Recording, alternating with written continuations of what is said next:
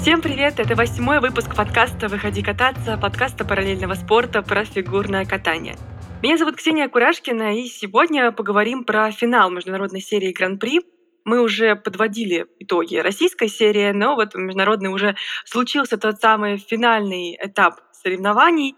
Он был временами спорный, временами очень яркий, интересный, и сегодня как раз про эти самые спорные и яркие моменты хочется поговорить. Начнем, наверное, с женского одиночного, потому что, вот, судя по реакции болельщиков и в социальных сетях, и в комментариях под нашей трансляции, наверное, этот вид соревнований был самым грустным таким в плане впечатлений. Ну, наверное, всех особенно расстроила произвольная программа, потому что из шести участниц пять девочек упали. И единственная, кто удержался на ногах, это Каори Сакамото, но она так упростила свою программу по ходу проката, так э, много допустила мелких всяких ошибок, что оказалась в итоге пятой, хотя лидировала после короткой программы. Что же произошло в этот день? Ну, собственно, у Каори Сакамото проблема была э, отчасти в том, что она действительно сильно потеряла в базе. У нее были одинарные прыжки, и двойные вместо тройных, и потерянный каскад. В общем, э, что-то вот с Каори произошло в этот день. Она не смогла собраться нужным образом на прокат, хотя у нее и на этапах случались не самые удачные выступления. Но вот финал, наверное, стал таким апогеем а, всего этого. Плюс э, удивило, наверное, так и расстроило то, что у девушек был только один элемент ультраси в произвольной и один в короткой. Японка Ринка Ватанабе сделала тройной аксель, точнее, в произвольной-то он у нее не получился, но в короткой он был просто блестящий. И еще был один интересный элемент — каскад Луц Ридбергера от Изаболи Вита, каскад, который мы много раз видели в исполнении Алины Загитовой. Тоже очень сложная комбинация прыжков. И, пожалуй, это вся трудность, вся поразительная сложность, которую мы увидели у девушек после того, как э, российские фигуристки всех приучили к четверным прыжкам, к более частым попыткам тройного акселя. Наверное, несколько пусто на международных соревнованиях, хотя не только россиянки, кстати, пробовали четверные. В общем, не то чтобы прям совсем как-то просела трудность у девушек и у женщин в Турине, но да, конечно, базовые стоимости программ а, сильно снизились относительно там, среднего количества ультраси в прошлом сезоне. Ну, причина здесь в первую очередь в том, что действительно не участвуют россиянки в международных соревнованиях, но я, честно говоря, когда смотрела все прокаты, тоже сначала расстроилась, потому что, ну, совсем тяжело наблюдать, как выходит участница в финале в заключительной стадии соревнований. Шесть лучших по итогам первой половины сезона выходит, и каждая из них э, борется со своим прокатом, старается как можно просто меньше допустить ошибок, и в итоге побеждает так, кто меньше всего и ошибалась, э, Майя Михара. При всей моей любви к Михаре, действительно, она была просто одной из тех, кто допустил меньше промахов. Ну вот я так тоже посмотрела, расстроилась, а потом поняла, что не все так, наверное, ужасно, как кажется на первый взгляд. Это вовсе не значит, что в мировом женском катании наступил какой-то кризис, э, караул, потому что неудачные прокаты бывают у всех, и да, редко, но такое случается, что прямо вот поголовно у всех случаются ошибки. У мужчин такое практически каждый сезон на очень многих турнирах, и это не вызывает такого сильного беспокойства, по крайней мере, раньше не вызывало. Мы на этапах видели, и в финале мы тоже видели, что у мужчин были э, падения тоже частенько и в короткой программе, и в произвольной, об этом мы еще попозже чуть поговорим, но это такой реакции не вызывает, как вот в женском катании. Просто мы, наверное, привыкли к тому, что девочки более дисциплинированные и обычно меньше ошибок допускают. Плюс надо помнить, что это постолимпийский сезон. Та же Каори Сакамото, которая в прошлом году каталась на пике практически вот с осени до весны, сейчас вполне вероятно переживает просто спад формы. У нее был очень непростой период в прошлом году в плане конкуренции, в плане постоянной борьбы вот этой и за олимпийские путевки, потом на Олимпийских играх за пьедестал она стала бронзовым призером, потом она стала чемпионкой мира, и все это время она каталась ну, практически безупречно, да, там с какими-то грехами иногда, но она действительно была на пике почти весь сезон. Это нормально, что сейчас у нее случился спад. Так же, как и другие девушки, Луна Хендрикс также не просто провела предыдущий год, она тоже много выступала и э, постоянно боролась за призовые места. Это тоже напряжение, от которого организму нужно отдыхать. Мы прекрасно все понимаем, что иногда после яркого олимпийского выступления у фигуристов сбивается межсезонье, потому что начинаются шоу, интервью, в общем, такое повышенное внимание. У них иногда просто сбивается подготовка в межсезонье.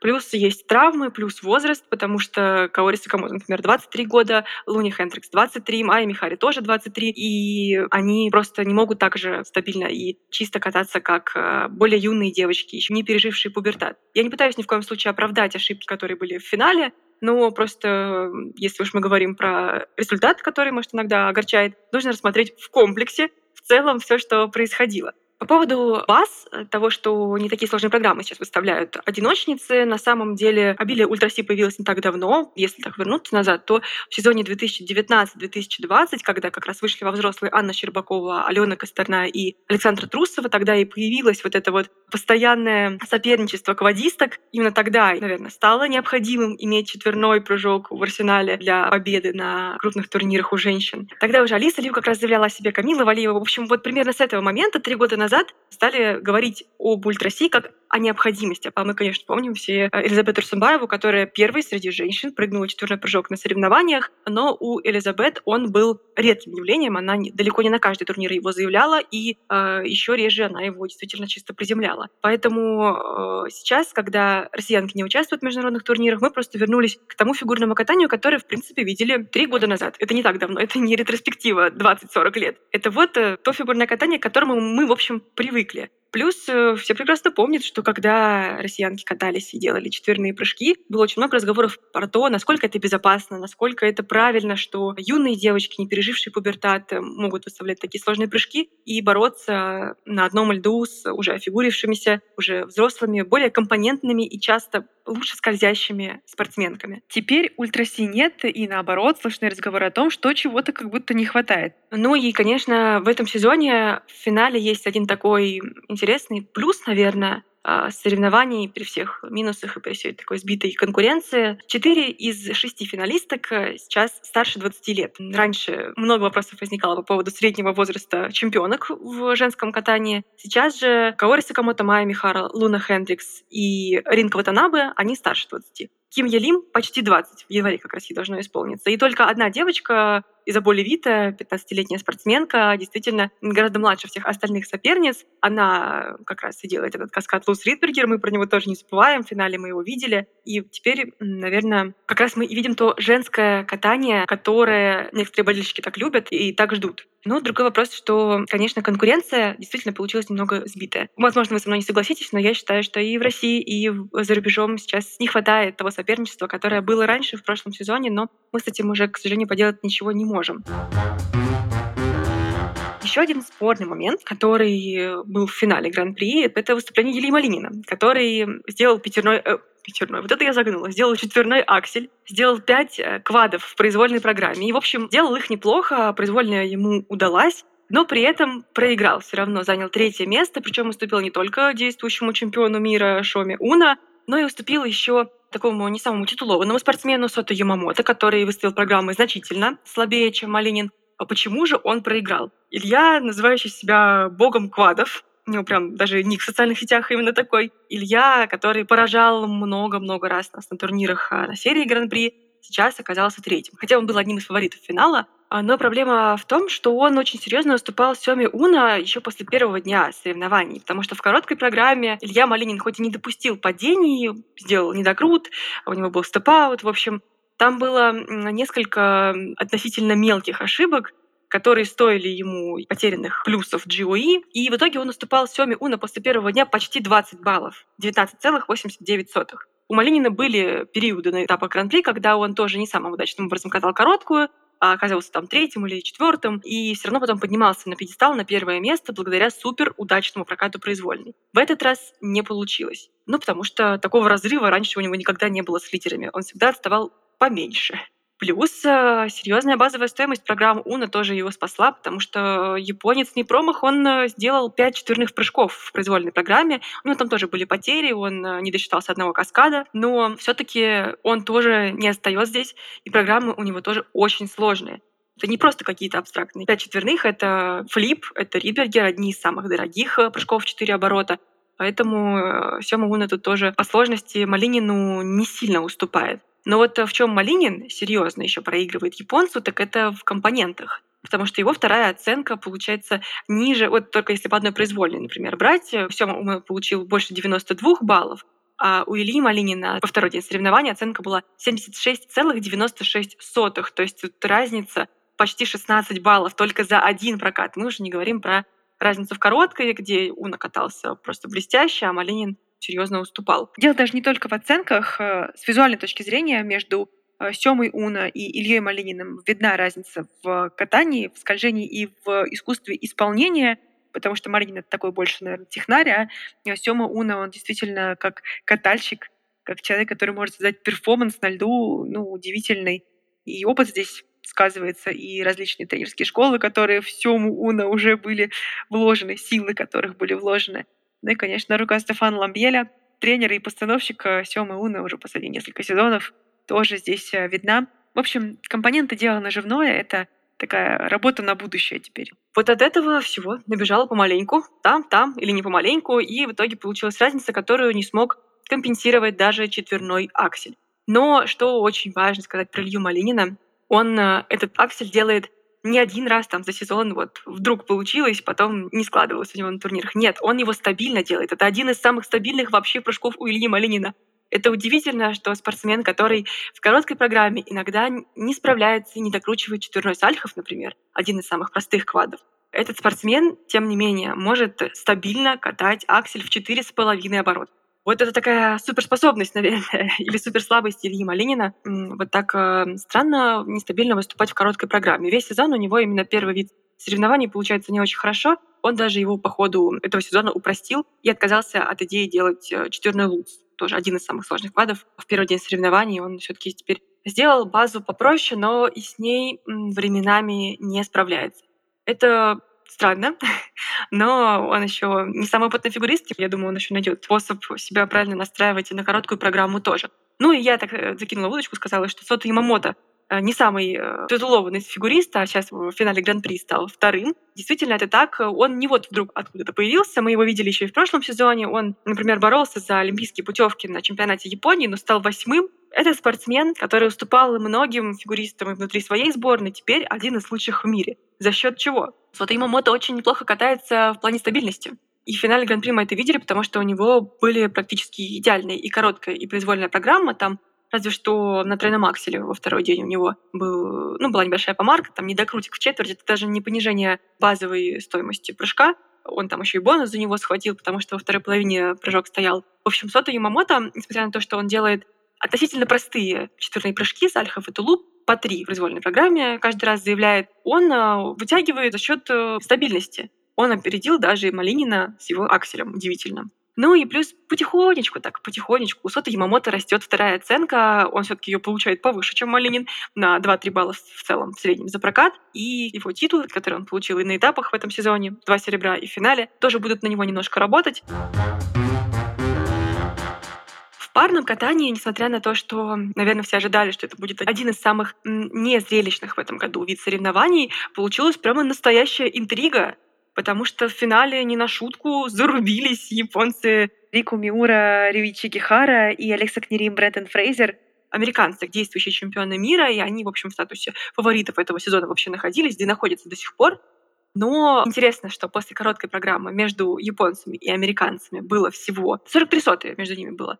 Даже не совсем разница, скорее такая погрешность, тем интереснее была произвольная программа, потому что там все и решалось. Когда Алекса и Брэндон начали ошибаться, стало понятно, что у японцев теперь есть реальный шанс впервые в карьере подняться на самую первую строчку на таком крупном турнире. Просто это такая история противостояния. А, Миура Кихара уже третий сезон вот так плотно соперничает с Книрим Фрейзер, и всегда, практически всегда, американцы были выше. И вот теперь эта история получила такую неожиданную развязку в финале Гран-при, когда в произвольной Рику и Юруичи оказались действительно сильнее. Они всегда именно на одну буквально строчку в таблице уступали американцам, все время шли за ними. На Олимпийских играх, например, японцы были седьмыми, а американцы шестыми. На чемпионате мира американцы первыми, японцы вторыми. И вот теперь они их обогнали. Алекс и Брэндон немного поошибались во второй день соревнований, поэтому эту строчку уступили. Но я думаю, что это противостояние теперь до конца сезона станет одним из главных в парном катании. Вот они будут э, теперь соперничать на каждом турнире, а мы их увидим еще, я так понимаю, на чемпионате четырех континентов. Как раз, я думаю, они и будут между собой делить первое место, если обе пары туда доедут, чтобы все было без травм, конечно, главное.